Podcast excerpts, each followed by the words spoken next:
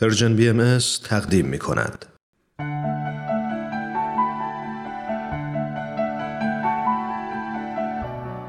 آیه های ملکوت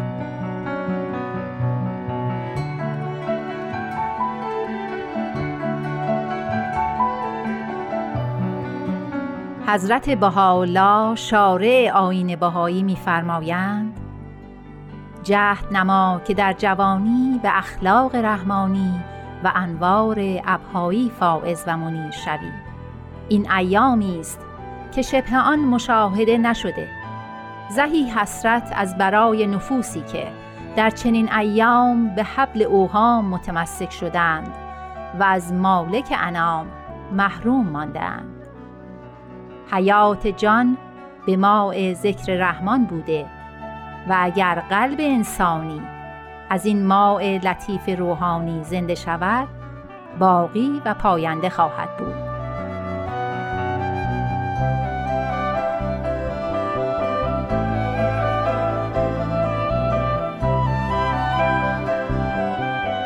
حضرت عبدالبها مبین آثار بهایی می‌فرمایند ای یاران الهی و دوستان ربانی سالها بگذرد و ایام به سر آید و بساط این حیات منطوی گردد و صبح زندگانی به شام ظلمانی تبدیل شود و بهار جوانی به خزان ناتوانی.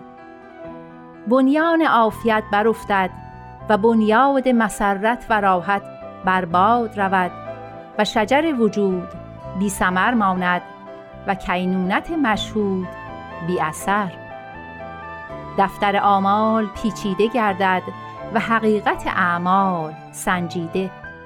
بنیه قویه ازام رمیم شود و وجود محکم متین چون خاشاک و هشیم پس ای یاران حقیقی وقت را از دست مدهید و به راحت جسم و مسرت دل دل مبندید.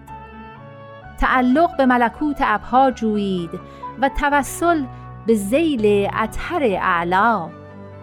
قدری به حرکت آیید و پری بگشایید پروازی بنمایید. موجی بزنید اوجی بگیرید. از نفحات ملکوت مشامی معطر نمایید و از حدائق ریاض جبروت دماغی معنبر